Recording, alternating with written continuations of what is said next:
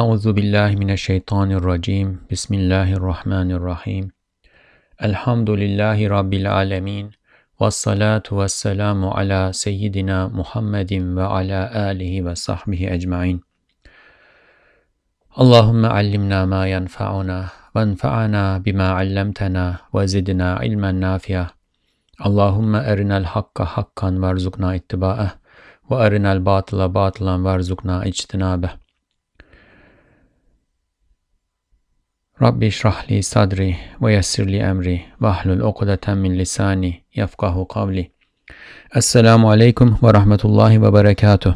Welcome to the Reflections on the Risale-i Nur by Bediuzzaman Sa'id Nursi podcast series.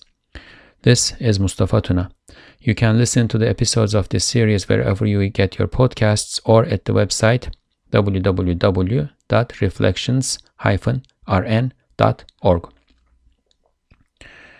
Please subscribe to the podcast so that you can receive the episodes on a regular basis. Inshallah, in this episode, we will continue reading the twentieth word. The twentieth word is about uh, the Quran. And the section we are reading, the second station, is about um, prophetic miracles. And especially how these prophetic miracles can be a guide um, in our, can be a guide in our, efforts in this in this world to understand God's custom, the patterns that God has built into the creation so that we can use them to our benefits as the vicegerents of the earth. We have read a few examples. Inshallah, we will continue reading some of these examples uh, about how prophetic miracles point to the furthest point that we can Uh, get in in our endeavors to uh, harness the the um, powers that are put into this universe by our Lord. So, Bismillah. Hem mesela Hazreti Süleyman Aleyhisselam tahtı Belkıs'ı yanına celbetmek için vezirlerinden bir alimi ilmi celp dedi. Gözünüzü açıp kapayıncaya kadar sizin yanınızda o tahtı hazır ederim. Olan hadise-i harikaya delalet, delalet eden şu ayet. Estaizu billah. قَالَ الَّذ۪ي عِنْدَهُ عِلْمٌ مِّنَ الْكِتَابِ أَنَا آتِيكَ بِهِ قَبْلَ أَنْ يَرْتَدَّ إِلَيْكَ طَرْفُكَ فَلَمَّا رَآهُ مُسْتَقِرًّا عِنْدَهُ İlâ ahir. İşaret ediyor ki uzak mesafelerden eşyayı aynen veya sureten ihzar etmek mümkündür. Hem vakidir ki risaletiyle beraber saltanatla müşerref olan Hazreti Süleyman Aleyhisselam hem masumiyetine hem adaletine medar olmak için pek geniş olan aktarı memleketine bizzat zahmetsiz muttali olmak ve raiyetinin ahvalini görmek ve dertlerini işitmek bir mucize suretinde Cenab-ı Hak ihsan etmiştir. Also, for example, now we have been looking into examples of prophetic miracles. This is another example. This verse. But one of them who had some knowledge of the scripture, knowledge of the scripture said, or knowledge of the book, said, I will bring it to you in the twinkling of an eye. When Solomon saw it, set before him. So to the end of the verse, this is uh, chapter twenty-seven, verse forty. So this verse about the wondrous event of one of Hazret, Hazret Süleyman Aleyhisselam's viziers, who knew the signs of transportation. Now, here Ustad Nursi makes a name for a science. Uh, it's the actual word is celb, which might be translated as to um, attract, to draw, to, or to summon. Uh, but the word transportation seems to work better here. So one of his viziers, Süleyman Aleyhisselam's viziers, who knew the signs of transportation, saying to Hazreti Süleyman Aleyhisselam about the transportation of Bilqis's throne to him. Now, um, many of you may already know the incident. The bird Hudhud brings news to Süleyman Aleyhisselam that in a far, far land there is a uh, queen who doesn't know Süleyman Aleyhisselam, who is independent, sovereign of her land. And the, this queen and her people do not recognize God. So Süleyman Aleyhisselam writes a letter to her and explains to her the situation, that he is the prophet of God and he is the he is made the vicegerent of God on earth, and she should uh, believe believe in God and submit to him.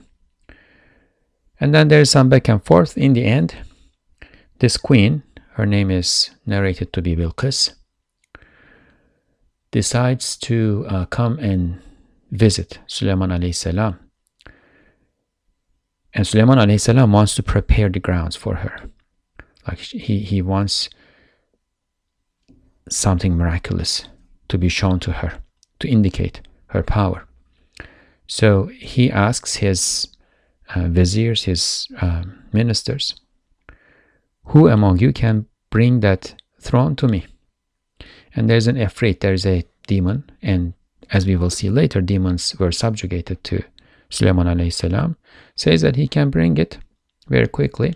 But then this person who has knowledge of the book, or knowledge of the, um, well, it is translated by Abdul Halim as scripture, but the, uh, the word in Arabic in the Quran is kitab, right? So it can, it, it is book, and uh, it is book and script as scripture, but it can also be what we are we have been referring to as Kitab-ı Kebir-i Kainat, right? The great book of the universe. And they don't they they are not necessarily separate things, because divine books are uh, explanations of what is in creation, in addition to many other things. But um, the, the divine books are, in a sense, manuals of how to Uh, live this life and use the blessings that God gives to us in this life, right? So they are not necessarily two completely distinct things. So one of these viziers who has this knowledge says to Süleyman Aleyhisselam, before you blink your eye, I will have that throne pres uh, present by you. So the other Ifrit says, you know, very quickly, like before you get up. This one says, before you blink your eye, before the twinkling of an eye, I will have that throne present by you, in front of you. So this signifies that it is possible to bring either a thing itself or its image to our presence from long distances. Now, at the time of uh, Ustad Nursi, when he is writing this, uh, movies, the cinema had been invented, and he appears to have seen some, so that's a precedent before him. Photography is there, right? But when we apply this to our day, the use of internet, uh, streamlining uh, events, streamlining uh, whatever the camera uh, shoots, uh, using uh, various phone apps, computer software to communicate one-on-one, uh, seeing each other, right? Uh, this will probably go, there are some precedents for it already, like holograms, et cetera. All of these things can be included in here, right? So this Ustad Nursi, this verse, this incident, prophetic miracle, Ustad Nursi says, signifies that it is possible to bring either a thing itself or its image to our presence from long distances. Moreover, this has happened. Now, when did it happen? It happened with uh, Süleyman Aleyhisselam. So it is not only possible, but it is also actual event. To be a means for Hazreti Süleyman's innocence, Aleyhisselam, innocence and justice, the sublime real has miraculously bestowed him effortless and in-person access to the quarters of his exceedingly large country, as well as the ability to see the state of his subjects and hear their problems. Now, he was given uh, royal power. He was given property. He was he was given all sorts of blessings that we can't even imagine. The, you know, the satans, jinn, demons, uh, they were all subjugated to him. Animals. He was given the ability to understand the language of animals, and so on and so forth. Right. Uh, so so much power comes with so much responsibility. If you are, if you assume the um, the administration of so many things on such a vast domain, it's a heavy burden. They say about Umar ibn Abd al-Aziz, uh, who is, you know, not, who, who is after the first um, rightly guided caliphs, but is recognized as almost their peers because of his sincerity, because of his concern for the well-being of the people, as he was fulfilling his um, responsibility as the caliph. They say that within two years his hair got white. He grayed. So this is a heavy responsibility, especially for somebody who understands the reality of things, understands what um, being accountable for so many different things, the lives and livelihoods of so many different creatures is. So Süleyman aleyhisselam obviously understood this responsibility, but he also had the power and the responsibility on his shoulders. So for him to be able to preserve his innocence and justice under the circumstances, Sa'id Nursi says, the sublime real has miraculously bestowed upon him effortless and in-person access to the quarters of his exceedingly large country, as well as the ability to see the state of his subjects and hear their problems. So we continue. Demek Cenab-ı Hakk'a itimat edip Süleyman Aleyhisselam'ın lisan-ı ismetiyle istediği gibi o da lisan-ı istidadıyla Cenab-ı Hak'tan istese ve kavanini adetine ve inayetine tevfik-i hareket etse ona dünya bir şehir hükmüne geçebilir. Demek taht-ı Belkıs Yemen'de iken Şam'da aynıyla veyahut suretiyle hazır olmuştur, görülmüştür. Elbette taht etrafındaki adamların suretleriyle beraber sesleri de işitilmiştir. So, as Süleyman aleyhisselam relied on the sublime real, on God, and asked with the tongue of his innocence, as Süleyman aleyhisselam uh, did that, if he, that is the human being, or us human beings, also asks from the sublime real with the tongue of his aptitude, and acts in accordance with the laws of his customs and solicitude, the world may in effect become a city for him too. So Süleyman aleyhisselam asked from God with the tongue of his innocence. Through his innocence, he asked. Right? His innocence in and of itself was a, a uh, sup supplication, because he was taking a position before his Lord with that quality of innocence, and God did not want his innocence to be violated, and therefore gave him the means to preserve it as he fulfilled that, that heavy responsibility, heavy burden. So as he did that, Sa'id Nursi says, if the human being also asks from the sublime real. Now, human beings are not innocent, right? Süleyman aleyhisselam was a prophet. He had the, uh, the property attribute of isma. He was innocent. Now, we are not. So, we cannot ask with that. We can ask with sincerity. We can um, desire, and we should desire, to be as innocent as possible. We should be afraid of running away, Uh, abhorring sins, etc., et cetera. But we do not have asma. We do not have the the uh, purity that Süleyman aleyhisselam as a prophet had, right? But what do we what, what do we have then? What are we going to ask with, right? Ustad Nursi says, if he also asks from the sublime real with the tongue of his aptitude. What's aptitude? Um, istidad. A more literal translation would be preparedness. Uh, but it doesn't usually work well in, in the narrative.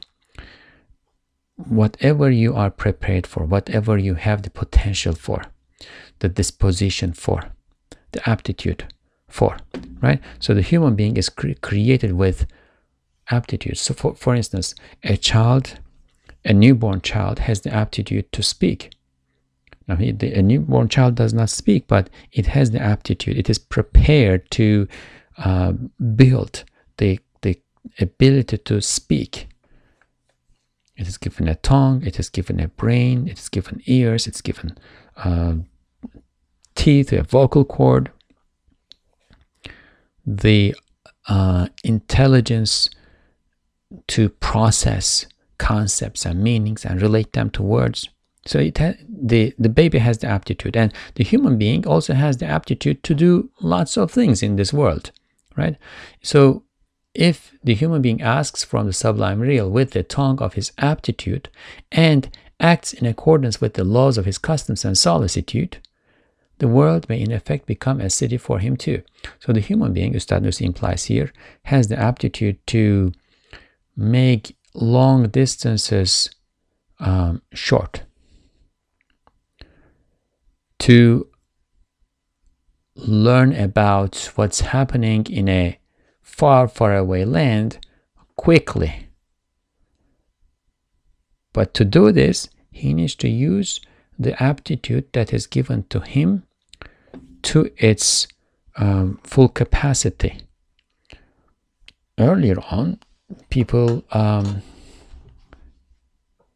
invented and used letters. They informed each other about what was happening in long distances. So this was a manifestation of their aptitude. God had given them to uh, the, the ability to read and write, the preparedness to read and write, the potential, and then it was actualized over time. Then they started to uh, train pigeons and use them as postal conveyors. So what was being transmitted, uh, perhaps with the caravans going and coming back, was now being transmitted by these birds that flew faster. And then they invented other means of uh, communication. For instance, uh, in the Ottoman Empire, they would uh, use f uh, fire that they that they uh, burned on top of high hills to communicate about Ramadan. The west westernmost Uh, part of the country, the empire, was in North Africa, in places like Algeria, Tunisia, Libya. Uh, so that was where Ramadan would be noticed first, uh, especially if it came to the thirtieth day of uh, Shaban. Now, how is it that going to be communicated to the rest of the empire, right? So they would burn a, burn a fire, and everybody would be, you know, following this, waiting for this. And others from a long distance see this fire, and they would also burn a fire on a high spot. And then others from a long distance see this and burn a fire. And the, you know, the fire would be prepared. It was just about kindling it, right? Because they knew that this was about to come. Others saw it, others saw it, others saw it. And, you know, th th this took less than a day to communicate from one end of the empire to the other end of the empire. Ramadan had come. So people were using their aptitude and using it in accordance with the laws of God's customs, right? What is God's customs? For instance, God's custom is for uh, fire to emit light and to be seen from a long distance. If the human being observes this, understands it, he can then harness it to his benefit.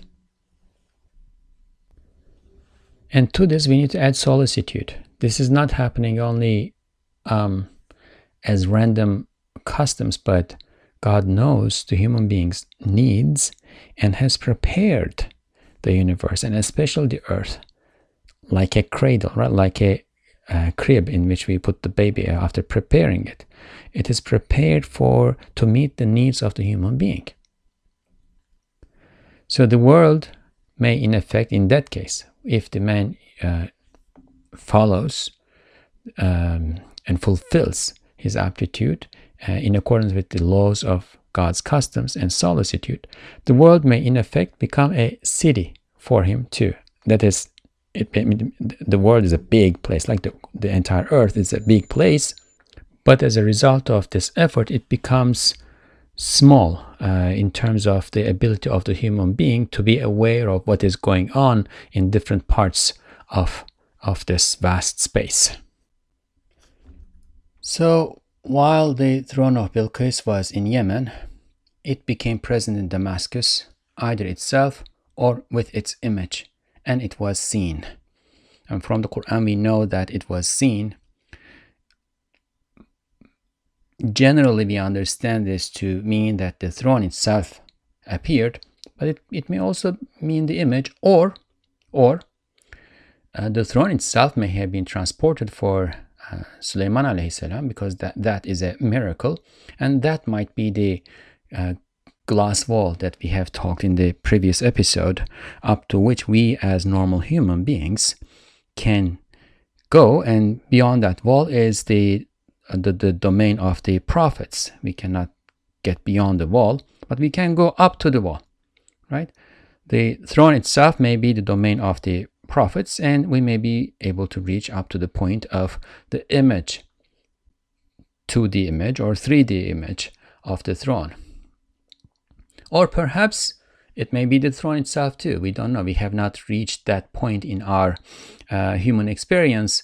Maybe we will never never reach it. Maybe we will at some point. Surely, along with their images, the voices of the men around the throne were also heard. So this is, in terms of the image, two D image and the uh, sound, this is happening today in all of our lives. It became normalized. The three D image, the holograms, are possible. We don't know what the limit is, but there is a A, a hint to this in the Quran, maşallah. İşte uzak mesafede celbi surete ve savta haşmetli bir surette işaret ediyor ve manen diyor: Ey ehli saltanat! Adaleti tamme yapmak isterseniz Süleyman vari ruh-i zemini etrafıyla görmeye ve anlamaya çalışınız. Çünkü bir hakimi adalet pişe, bir padişahı raiyetperver, aktar memleketine her istediği vakit muttali olmak derecesine çıkmakla mesuliyeti maneviyeden kurtulur veya tam adalet yapabilir. So, this sublimely signifies, this sublimely signifies the transmission of images and sounds from long distances, and says metaphysically, "O the people of power." Ahl Saltanat, the word that's used here is uh, Saltanat, which we usually translate as royal power, but it can be any people, anybody who is uh, exercising power in society. Governors, statesmen, presidents, prime ministers, kings, princes, right? All the people of power. If you want to have complete justice, now this is an if sentence, but it is un understood from the rhetoric that this is supposed to be the goal, the point. If you want to have complete justice, then try to see and understand the face of the earth with all its sides, like Süleyman aleyhisselam, like Solomon. This is because a just ruler and a monarch who loves his subjects finds salvation from metaphysical responsibility, or can have complete justice, by rising to the degree of being cognizant of the quarters of his country anytime he wants. Now this is a subtle issue. We have the example of Omar radiallahu anhu, who is narrated to have said that uh, if a uh, sheep gets lost on the banks of Euphrates, I would you know, feel the burden of that, the weight of that. I would feel the responsibility of that. That's Omar radiallahu anhu. So he wants to have awareness of what is happening on his um, lands, in his country, under his, his responsibility and power. He wants to be aware of all of it because he feels responsible for all of it. He wants to do justice. He wants to prevent um, oppression and crime and um, suffering anywhere and everywhere in his lands. That is the ideal, and that is the definition of complete justice. Only God has complete justice in that sense, because only God sees everything at all times, all at once. we human beings are limited. But if you want to increase our in our um, distribution of justice, in our um, consolidation of justice in this world, we need to we need to reach for uh, getting it to everybody, everything, everywhere, at all times. We cannot feel comfortable with um, as vicegerents of the earth, the earth, and we should also say this: like we, as vicegerents of the earth, each and every human being has a share of this responsibility, especially a responsibility over those who are weaker than themselves, who are um, blessed with less power, reach, ability than themselves. And then there are some who have worldly power to a larger extent, who are given um, skills and capacities and command. So they too should not be satisfied by meting justice out to a limited circle of human beings or beings in general. So let's take the example of country X. Let's say that this country is really powerful. The ruler of this country has all the instruments of the state under his or her hands, in his or her hands, and uh, is a good, good ruler too, a just ruler, and therefore doing all he or she can do, and has built a beautiful society. Is that enough? Now, at one level, yes, because this is where this person is responsible for. At another level, well, this is a globalized world, and nothing that happens in one country ever stays in one country. The level of um, economic welfare in one country, for instance, is a draw factor for the uh, smart individuals, hardworking, smart individuals, skilled individuals of other countries. Therefore, they leave their countries and come to this country, this country X. Now, the other countries that were weak at the be beginning are weaker. Or, if you think about the, especially th thinking about the modern age, if you think about the uh, level of industrialization and what that does to the environment, if you think of the number of cars and um, electric devices in households, say, in America and Canada and Germany and France and England, the developed countries. If you think about the, the amount of energy that is being consumed in these countries, and if you think about what it takes to, to produce that energy, what it does to the environment in terms of the carbon emissions and the depletion of the Earth's resources and so on and so forth, there certainly is damage that is being done to the rest of the world, if for nothing, because of the climate change, climate, um, global warming and the climate crisis that it is bringing.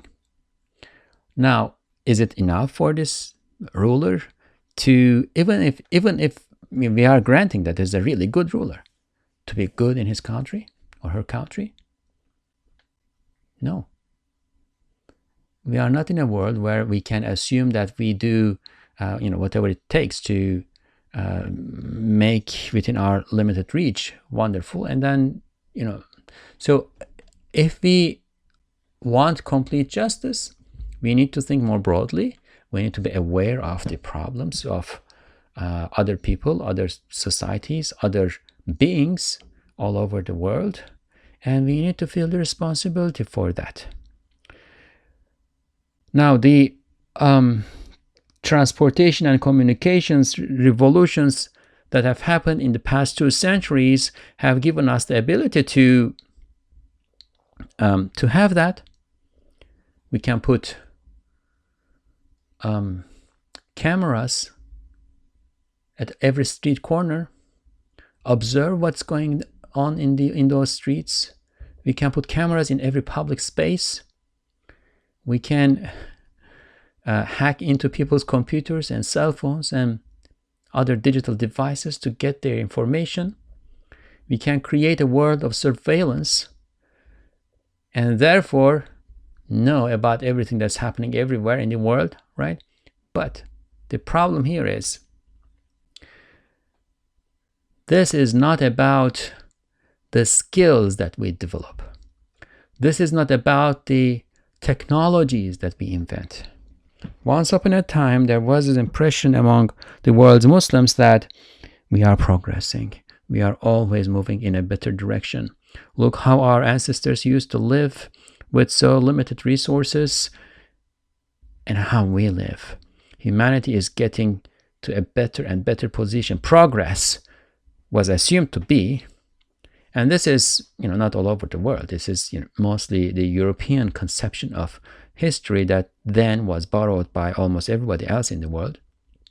Progress was assumed to be, progress in like industrial modernity was assumed to be the norm, the inevitable, the natural, the, you know, what is supposed to be, right?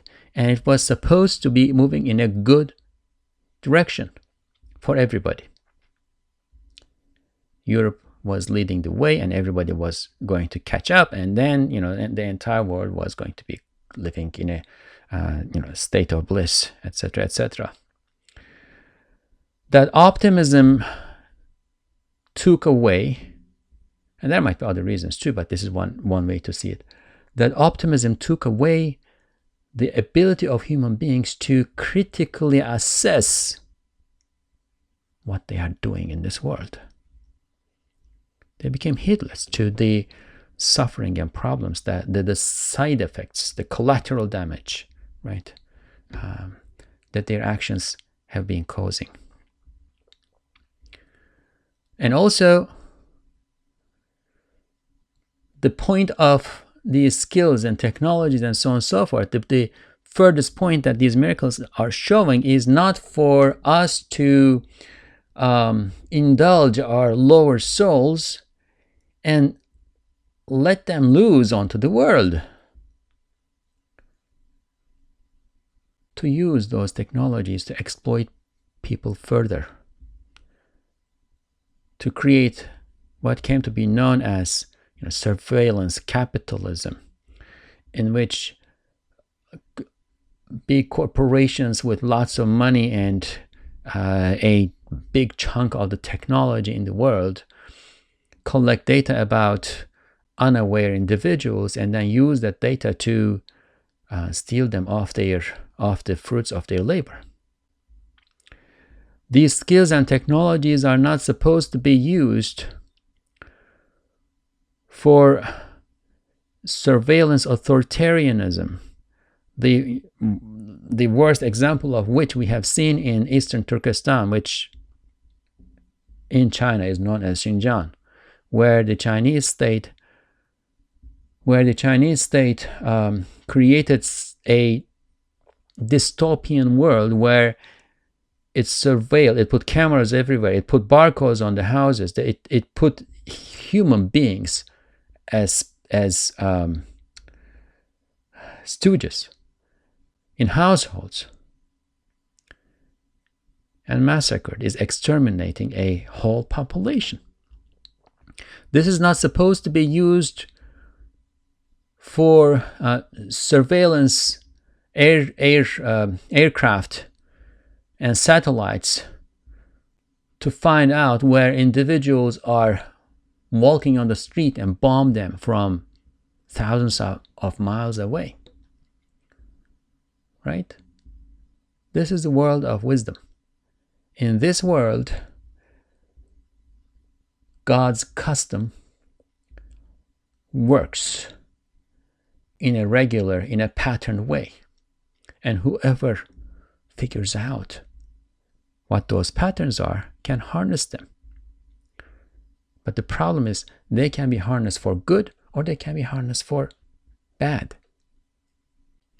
The reason why Süleyman aleyhisselam, David, Dawud aleyhisselam, all other prophets and saints as well, are given miracles. That is, the reason why the norms are being broken for them is because they have excelled in their worshipful slavehood, in their goodness. Now there's another kind of miracle. It, that's istidraj, right? Alluring miracle. It is given to those who have excelled in their rebellion and oppression and, and evil so far that they have earned God's wrath. They have torn themselves away from God's mercy, and God lets them loose in this world, because this world, in its what we call nominative meaning, in in and of itself, right, not in its aspect that faces the divine, that faces God, but the aspect of the world that faces itself is worthless. So God lets those individuals lose in order to increase their punishment. So we should be wary of this.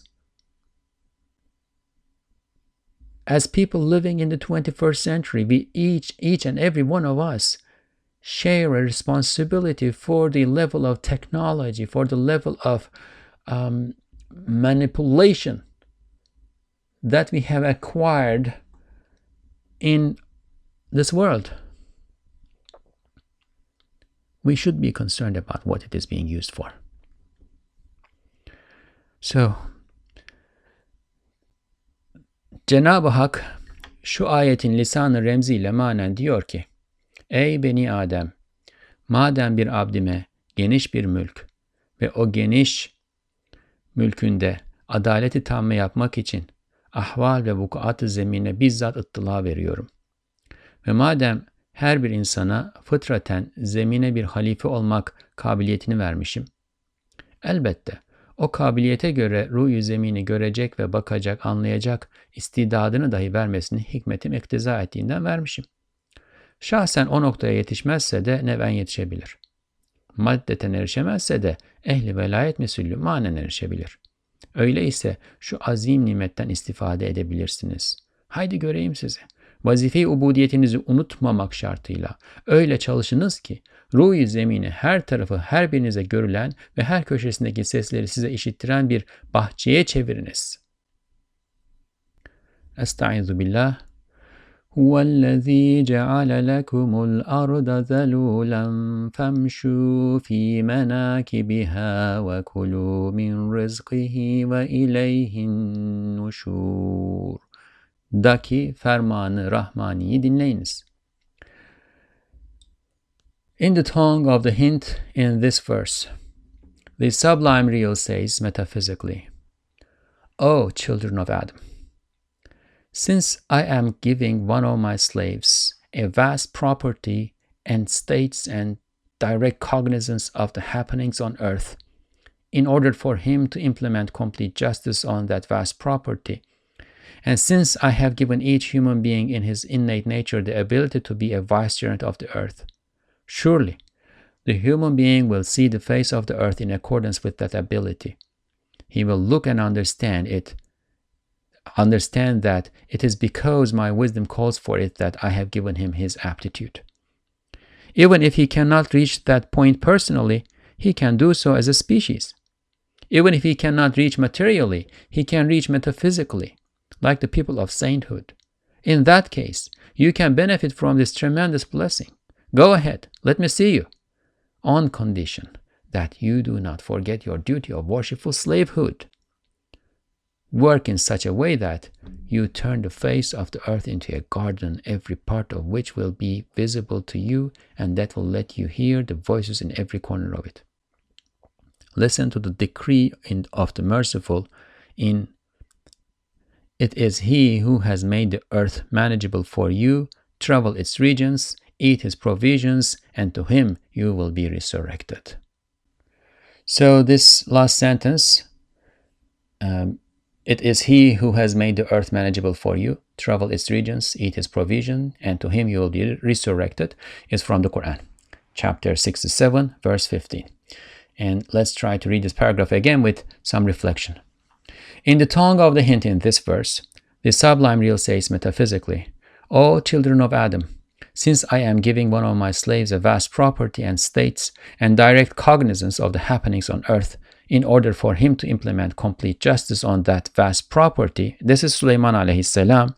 He was given uh, you know, vast property, unprecedented by the standards of his time, various states. Uh, he was a pr uh, prophet, he had miracles. The jinn were, were afraid of him and obeyed him, for instance. Direct cognizance of the happenings on earth. Why? To implement complete justice on that vast property. Now the second part of this, that's the Prophet ﷺ. What about us? And since I have given each human being in his innate nature, fitra, the way we are created, the ability to be a vicegerent of the earth, this we are born with, the ability to be a vicegerent of the earth. The um, all animals, all plants transform their environments to some extent, usually for the better.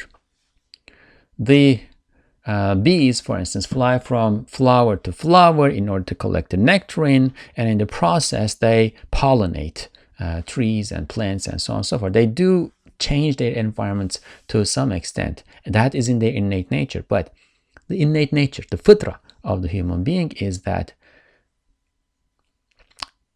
his hand reaches, his intellect reaches, his imagination reaches to all sorts of places where the, the hand, that's power, intellect and imagination of nothing else on the face of the earth reaches. He is given the ability to subjugate other animals, plants, the forces that God has built this and continues to create, sustains this world with. So that is vicegerency. We have the ability to manipulate, to transform this earth. And of course, that will come with responsibility, right? So, since I have given each human being in his innate nature the ability to be a vicegerent of the earth, surely the human being will see the face of the earth in accordance with that ability.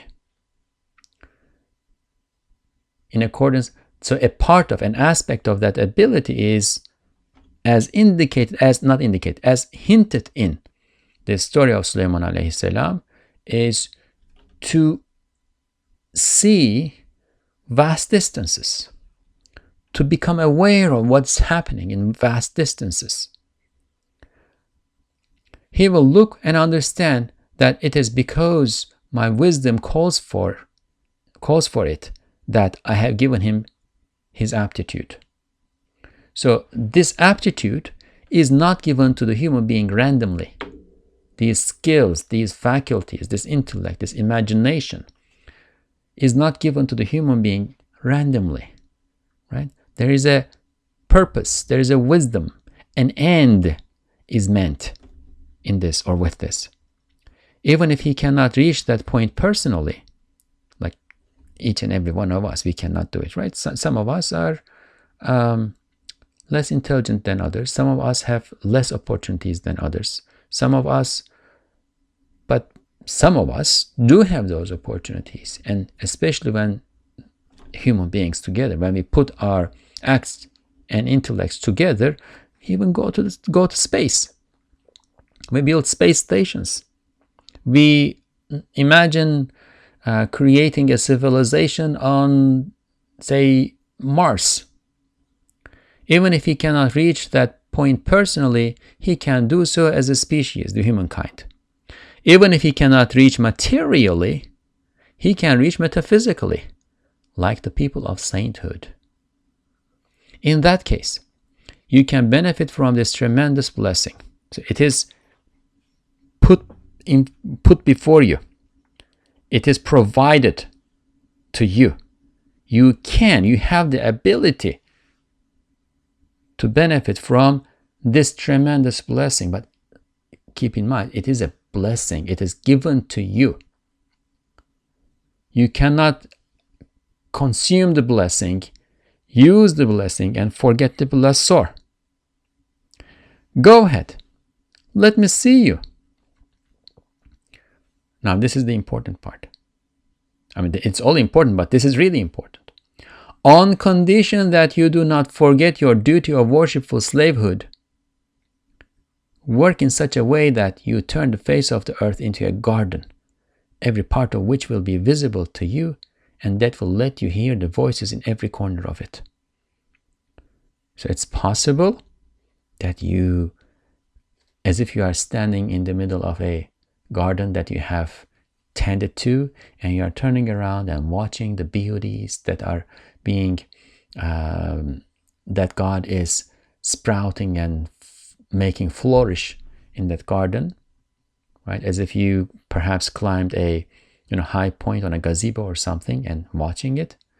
Turn the entire earth into a garden like that. Fill it with beauties and then watch the beauties. You can, you will have the ability to access the the vision, the image, and the sounds in different parts of the the this the face of the earth.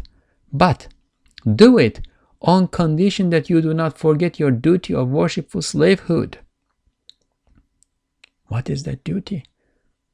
When you look and see, I mean, first and foremost, you acknowledge that it is a blessing, that it is from God. You do not look and see just the thing in and of itself with its nominative meaning, but you contemplate the indicative meaning, that is the aspect of the thing that points to the Lord, the Creator, the Sustainer. Two, you act with the responsibility, with the understanding that your vicegerency on this earth comes with the responsibility to tend to the attend to the needs of every being on the face of this earth. Wherever your hand and vision and hearing reaches, you have a responsibility. Now, this is like concentric circles. Our first and foremost responsibility is, well, to ourselves. This body is given to me for a purpose, and that is to worship my Lord.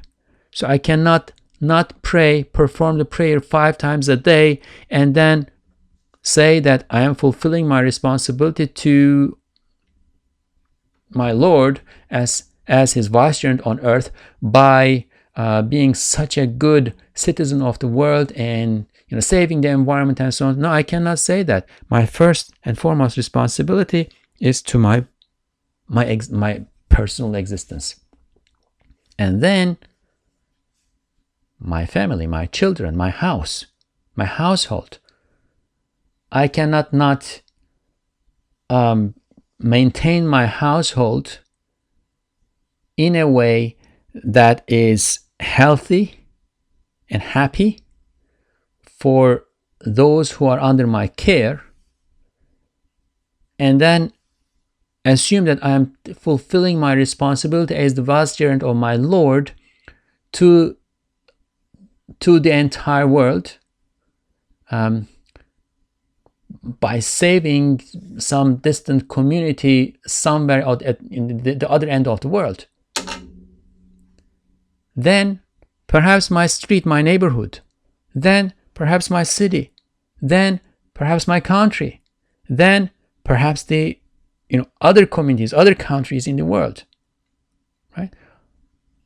In concentric circles, the degree of the intensity of the responsibility increases, but we need to have tact. Sometimes there are things that happen on the horizons that directly affect everything that is included in the horizon, like in the case of the climate, climate crisis. When the weather warms up too much, right? I... Um, I lose my ability to worship my Lord, to perform extra prayers. When the weather warms up too much. We have uh, too many, let's say, uh, air conditioning devices going on in the world, and there is need, need for energy for that, and then the, the energy prices increase, and perhaps I won't be able to afford this for my family. So sometimes there are things that happen on, on the horizons that affect us directly, but as long as we use tact, we can manage this and balance things out, right? And we need to balance things out. And also, God is merciful. He wants us, his slaves, to be merciful. Whoever does not have mercy on what is on earth, on the face of the earth, will not be shown mercy by those in the heavens. Is not shown mercy by those in the heavens, right? So if you are given so much power, that is to be used with mercy, with gentleness. We cannot let those powers loose onto the world and think that this is given to us because we are doing this and that. No, that would be That would be what Qarun did. He was given wealth. I mean, several people had to carry the keys of his treas treasuries. The buildings that he locked up his treasures. There was, that was so much that there were so many keys that one person could not carry the keys. But when he was asked, he, he would say, "This is given to me because of my knowledge." No. First of all, you need to understand the first part of that sentence. This is given to you. You did not acquire it yourself. And we did it many times. We, we did this many times. At, at the core of it, we are impotent Impotent individuals all. We cannot even lift our hands on our own. How are we going to see the other end of the world? And two, it is not given to you because of your knowledge. Your knowledge is given to you too. It is given to you to test you. This vicegerency is given to us to test us. So we need to use it responsibly. If we don't, we will be accountable for it. İşte beşerin nazik sanatlarından olan celbi suret ve safların çok ilerisindeki nihayat hududunu şu ayet remzen gösteriyor ve teşviki işmam ediyor. So, with a hint, this verse shows the furthest boundaries of the transmission of images and sounds. So that's a miracle of the Quran, of course. So one might You know, think like this is a story that's narrated in the Quran. There was this bird. The bird uh, saw that at a far land there was this queen, and they were not worshipping God. The bird came and informed uh, Süleyman Aleyhisselam, and then Süleyman Aleyhisselam, when he finally uh, summoned that queen, asked his ministers, his advisors, who can bring her throne to me, so that that would be a extraordinary event that would indicate to her his power. One of the, the de demons who were subjugated to Süleyman Aleyhisselam said, "I can bring it to you before you get up." And then someone who was given the knowledge of the book said, "I can give, uh, bring it before the twinkle of an eye, before before you like open and close your eye." And there it was. The throne was there. They saw it. Now, one might say, like, so what is the point, right? And this is the book of the Lord of the realms. It's God's massive message to us, the human beings, as vicegerents of the earth. This is a, this is a tremendous thing. So what's going on, right? Well, all verses have many meanings, and you know the Quran is a book of wisdom. It is full of wisdom. We cannot exhaust the wisdoms that's in the Quran, right? One of them, Ustad Nursi uh, explains to us is this, right? It shows the Quran's miraculousness. It, I mean, it has two aspects to it. One, after it happens, after we have T V sets and internet and can see things on screens and hear things on screens from the other end of the world, and and we are starting to to um, use holograms and so on, so so forth, we turn to the Quran and say, subhanallah, it was here, it was mentioned here. This is one of the miracles of the Quran. The Quran has informed us about this in advance. And the other aspect of this is before it happens or as it is happening. This is the furthest furthest point that you as human beings can reach. Try it. Work. Try to reach that point and understand how God has created this universe. Understand His customs. See the patterns in His customs and harness them for good. And also, as you understand those patterns, also recognize that these patterns are Uh, manifestations of his his conduct, his shi'unat, the way he repeatedly does things. There is knowledge about your Lord in all of this, and your point in this creation is to know your Lord, to know and worship Him, right? So with a hint, this verse shows the furthest boundaries of the transmission of images and sounds, which is a delicate art of the humankind, and it suggests an encouragement. Like there's an encouragement in this to, you know, go ahead. You might be able to figure this out. Hem mesela yine Hazreti Süleyman Aleyhisselam cin ve şeytanları ve ervah habiseyi tesir edip şerlerinin men ve umuru nafiada istihdam etmeyi ifade eden şu ayetler: Estaizu billah, mukarranina fil asfad, and وَمِنَ الشَّيَاطِينِ مَنْ يَغُوسُونَ لَهُ وَيَعْمَلُونَ عَمَلًا دُونَ ذَلِكَ İlâ ahir. Ayet ile diyor ki, yerin insandan sonra zişur olarak en mühim sekenesi olan cin insana hizmetkar olabilir. Onlarla temas edilebilir. Şeytanlar da düşmanlığı bırakmaya mecbur olup ister istemez hizmet edebilirler ki Cenab-ı Hakk'ın evamirine musahhar olan bir abdine onları musahhar etmiştir. Also, for instance, about uh, Hazreti Süleyman Aleyhisselam again, it says with these verses which express the subjugation of the jinn, the satans and malignant souls, thus prohibiting their evil and employing them in useful works. And the translation of the uh, verses come here. And others chained in fetters, and and some of the satans who die for him and do other works besides, to the end. Uh, both of these uh, verses. The first one is chapter thirty-eight, verse thirty-eight, and the second one is chapter twenty-one, verse eighty-two. The jinn, who after the human being are the most important inhabitants of the earth that possess consciousness, can become the human being's servants. It is possible to get in touch with them. The satans can be compelled to drop enmity and serve whether they want to or not, and thus the sublime real has subjugated them to one of his slaves who subjugated to his commands. Now this is the beginning of a new section.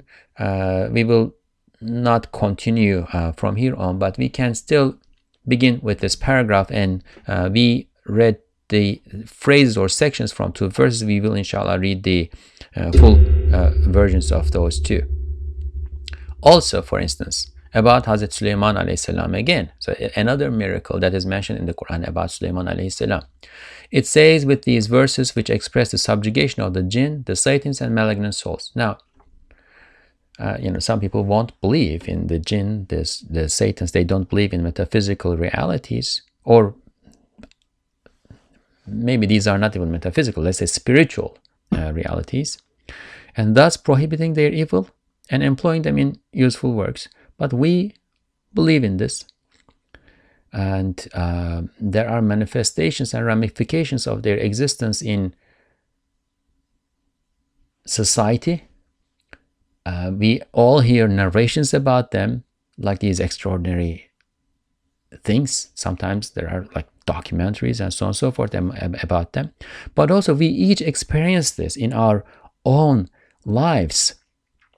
If we pay close attention to the thought processes that go through our minds, we notice that oftentimes we do not produce those thoughts. They come to us. Oftentimes there will be thoughts that come to us that we, we don't know where it just appeared, what like what reminded us of it. We don't even uh, notice the cue. It just comes, right? Now, if those uh, thoughts are suggesting good things, things that will earn us our Lord's pleasure, then they are going to be angelic suggestions. They might even be directly from God in the form of inspiration, or they, that, they might be angelic uh, suggestions. But if they are thoughts that will lead us to our Lord's displeasure, then they are from Satan. They are from sometimes the, the jinn that have become uh, Satan's uh, servants, will be from malignant souls. So we all experience this in our own lives. And there is great danger to be expected from them.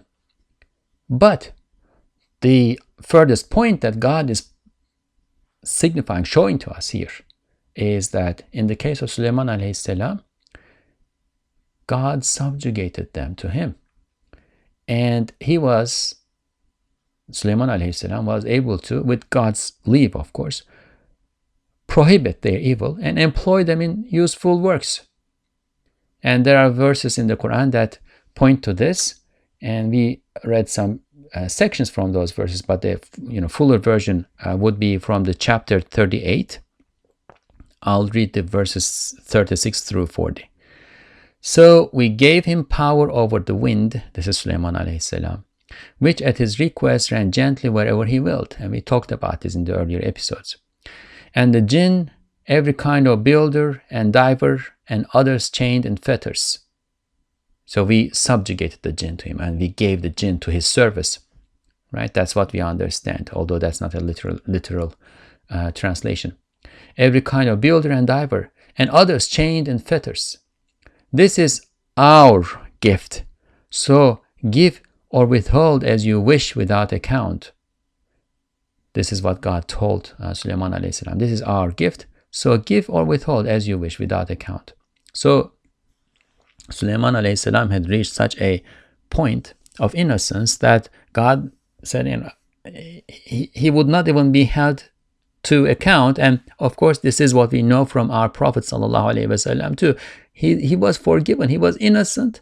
And if, if some mishaps, you know, not sins, but mistakes came from him, even that was forgiven. His reward will be nearness to us and a good place to return to.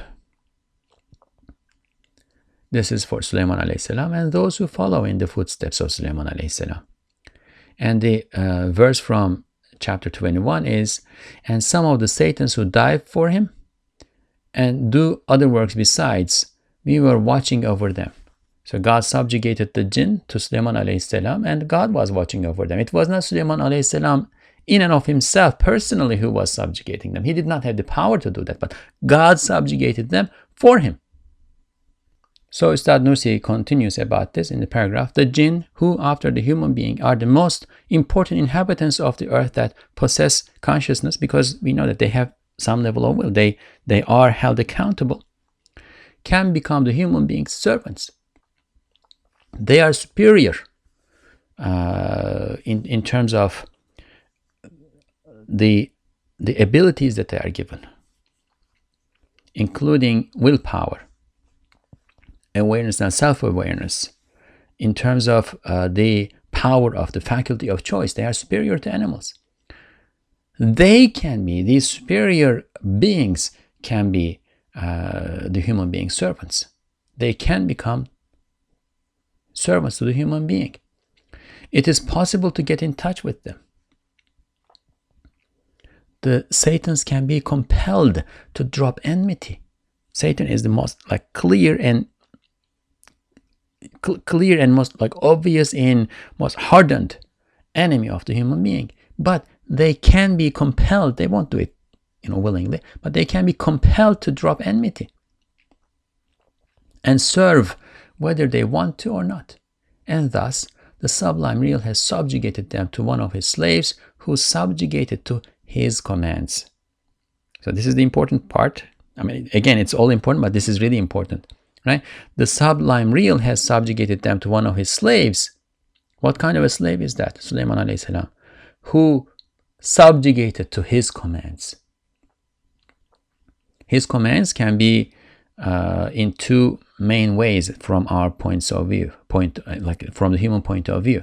It can be tanzili, commands that descend, that are in the Sharia, uh, that that that we derive from the scripture, the Quran, and the prophetic traditions. And they can be creational commands, because the Satans are subject to the order in which God created the realm too. The jinn are subject to the order in which God created the realm too. So this is a further point, but inshallah we will delve into that. Read the rest of the section in the next episode. Uh, for now we need to end. Subhanaka la ilma lana illa ma 'allamtana innaka antal alimul hakim. وآخر دعواهم الحمد لله رب العالمين الفاتحة. اللهم